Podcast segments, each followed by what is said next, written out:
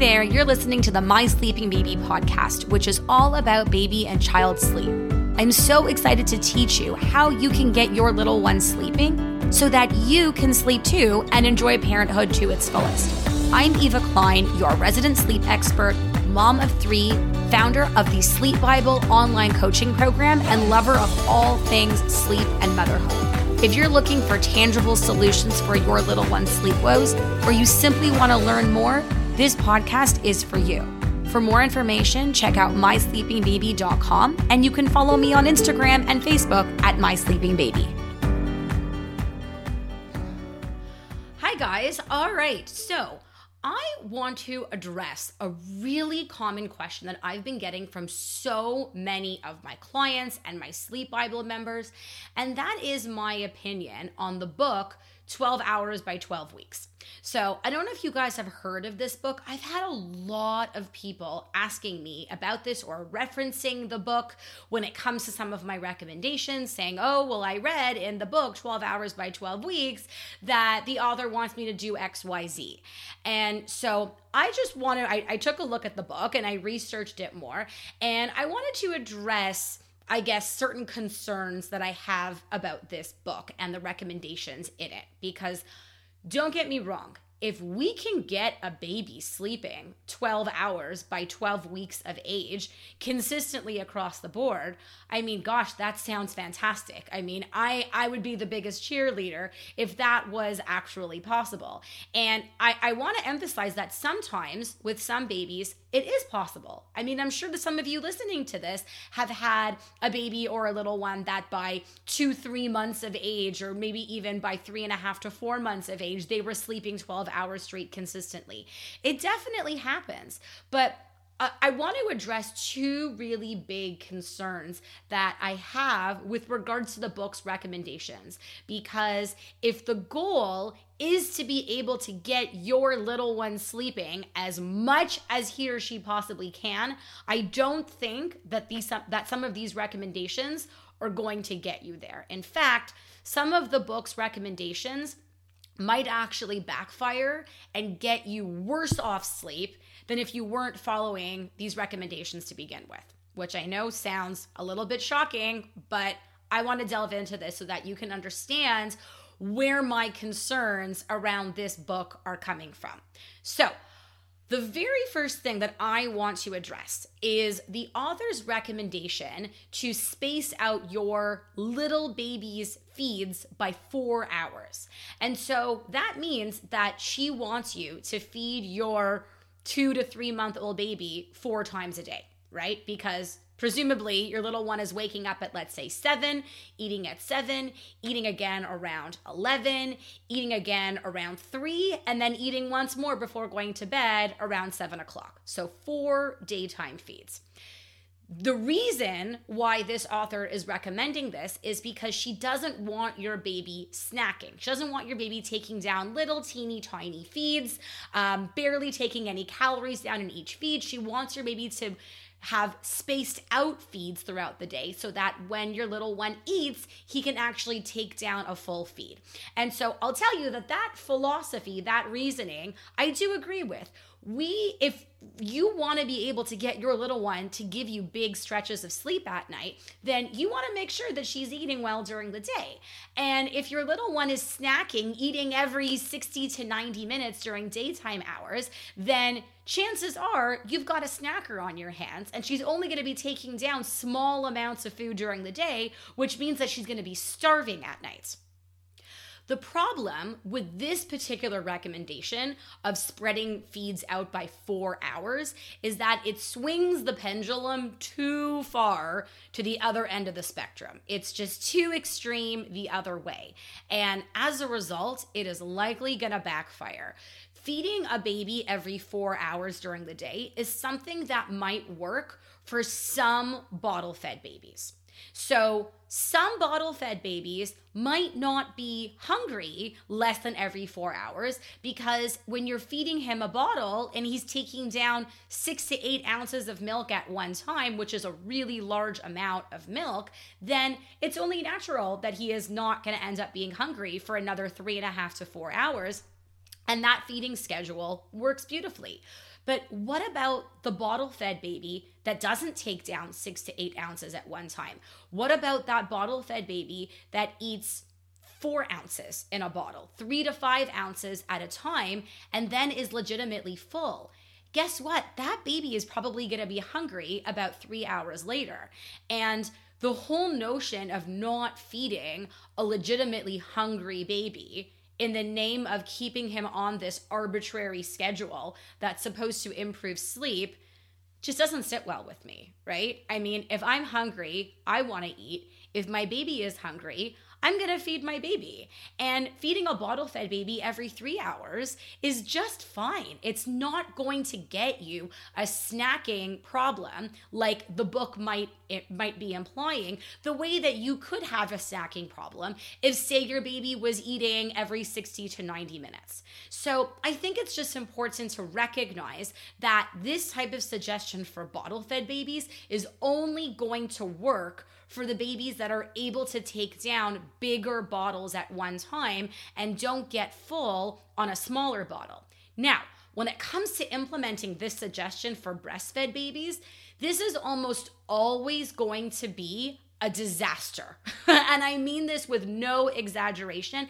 And I'm almost positive that every single breastfeeding and lactation professional is going to agree with me on this one that feeding a three month old breastfed baby four times during the day is a recipe for a disaster because breastfed babies usually 95% of the time don't have the ability to take down as many ounces in one feed the way that a bottle fed baby can because eating from the breast is more work.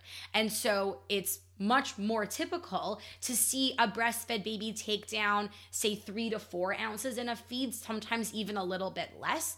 And so, naturally, that breastfed baby is gonna likely be hungry two to three hours later. So, just like what I was saying before, if that breastfed baby is hungry two to three hours later, it doesn't mean that she wants to snack. It means that she wants another meal.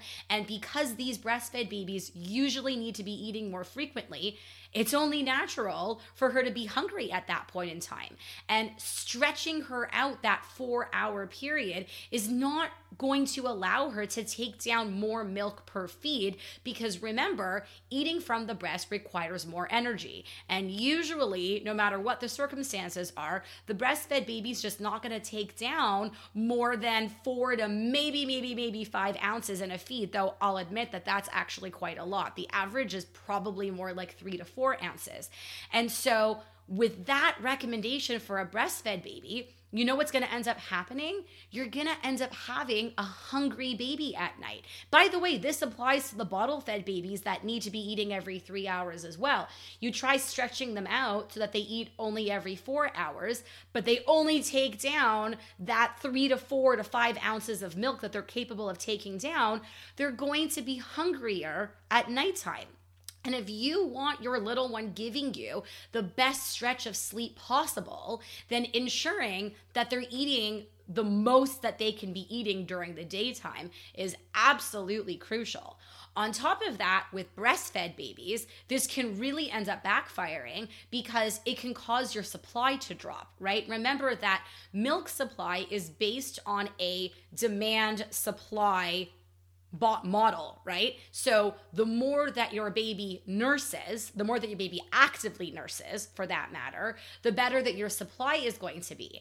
And so when you're only feeding a baby four times during the day, you have the potential for your supply to go down, which means that your baby's going to end up getting less milk per feed during the day, causing her to be even hungrier at nighttime. And then it can end up really, really backfiring. So, my suggestion instead, if you want to be able to set your little baby up for the best, wickedly awesome sleep as possible, don't follow these arbitrary feeding schedules. You want to be feeding your baby on demand. And what does that mean? Feeding your baby on demand does not mean that you're letting him nurse or letting him snack on a bottle all day, every day. That's not what I mean. What I mean is that when your baby needs to actively eat because he's hungry, you feed him. That's really what it means. How often is that usually the case with a bottle fed baby? Every three to maybe four hours with a breastfed baby every two to maybe three hours. Of course, there are going to be exceptions to this, but remember that the ex- that those are the exception, not the rule, not the vast majority that typically follow those patterns. So, if you want your little one sleeping the best as he or she possibly can at night, don't stretch your little one's feeds out to that four hour mark unless you see that he is really legitimately not hungry. And I'm gonna give my little one as a perfect example. I had my two month old baby sleeping eight hour stretches of sleep by the time he was eight weeks old. And he was exclusively breastfed at the time. Do you know how often he was nursing during the day? Every two to two and a half hours. And because I was nursing him every two to two and a half hours during the day, and I was giving him the opportunity to really chow down and take down as many calories as possible, it gave him the opportunity to be able to really sleep well for me at night. Of course, that was just one piece of the puzzle here, but if you're wondering how an exclusively breastfed baby isn't going to be waking up hungry all night long at that age, that's how. The second recommendation in this book that I want to discuss and ultimately debunk is the recommendation to have your three month old baby on a very strict set nap schedule. Now, the reasoning behind this is because she wants your little one to nap well and not be overtired so that she can sleep better at night. And the philosophy behind it is actually correct because I'll tell you that overtiredness is a huge trigger, a huge cause of all kinds of unnecessary night wakings. Because you see, when your little one doesn't sleep well during the day and doesn't sleep when she needs to be sleeping, it causes cortisol to go up. Cortisol is a stress hormone that our bodies create when we become overtired. And so when we become overtired and our cortisol goes up, it makes it much harder for us to fall asleep and stay asleep because we become wired. And so babies of all ages, especially the younger ones, tend to have really crummy nighttime sleep when they're just not sleeping enough during the day. So daytime sleep is a huge piece of the puzzle. What I completely disagree with is her recommendations around what that daytime sleep should look like. She basically recommends ensuring that your three month old gives you a nice, beautiful two hour long nap in the morning, a nice longer nap in the afternoon. Maybe she gives you one more nap before bedtime, and then that's what the day should look like. Here's the reality the reality is that most babies in that age range are not sleeping like that because they're just not developmentally ready to be giving us these consistent, monstrous two hour naps. I mean, gosh, I, I wish that was the case. But the reality is that 45 minute cat naps are often par for the course at this age. And my fear is that you're to read these recommendations in the book and make yourself crazy trying to get your little baby to nap for that two hour period and then ends up feeling like a failure when you're following all of her recommendations to the T and only getting 45 minute cat naps. I want to assure you that it's not you and it is just a reflection of your baby and your baby's age and where she is at developmentally because cat naps are normal. And so, what that means is that if your little one at three months is not giving you these monstrous two hour naps, then trying to get her through the day only napping twice or three times is going to get you an overtired baby because babies in this age range often can't be up for very long before they need to go back to sleep. And especially if she's only napping twice I mean I think the book says that that last third cat nap is optional then your baby's going to be a wreck before bed. Some 3 month old babies need to nap up to 5 times a day because their naps are so short and unpredictable in order to ensure that they don't get over overtired. So, my recommendation instead of making yourself absolutely nuts, trying to get your little one to sleep two hours in the morning and two hours in the afternoon, like a picture perfect schedule, to make sure that you're just putting your little one down when she needs to go down based on however long she can be up for, also known as your little one's wake windows or wake periods. If you are wondering how long your little one can be up for before she needs to go back to sleep because she got overtired, I I've got you covered here. I have a free download that is basically my well-known sleep chart that has all my suggested um, sleep totals and wake periods for babies of all ages. So it'll really be able to guide you on approximately how long your little one can be up for before she needs to go back to sleep. That should really be your main focus here. Don't focus on getting your little young teeny baby on a strict by the clock schedule that most babies under the age of five to six months are just not ready for at all. So, to sum up, what are my feelings on the book 12 Hours by 12 Weeks? I'm sure you can tell that for the most part, I am just not a fan. And it's not because I am not a fan of getting babies sleeping 12 hours by 12 weeks. If that's possible, I am all for it. But I am just not a fan of these recommendations because I don't think that they work for the vast majority of babies. I think that for the vast majority, they actually end up backfiring and causing sleep to be worse off.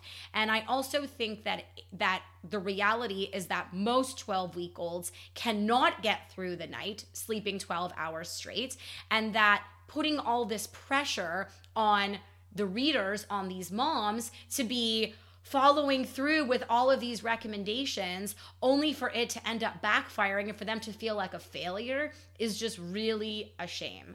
And so, if you've read this book and you found that it did not work for your baby, recognize that that is normal, that it just means that your baby is a normal three month old baby, and that while the author may have had good reasoning behind her suggestions, that the suggestions in my opinion, are just not the right ones to be following. So I hope that this was helpful, everyone. And once again, grab a free copy of my sleep chart that has all my suggested wake periods and sleep totals for babies of all ages, which is a much better way to guide you on your little one's nap schedule and ultimately allowing you to maximize your little one's sleep and maybe getting them sleeping 12 hours by 12 weeks.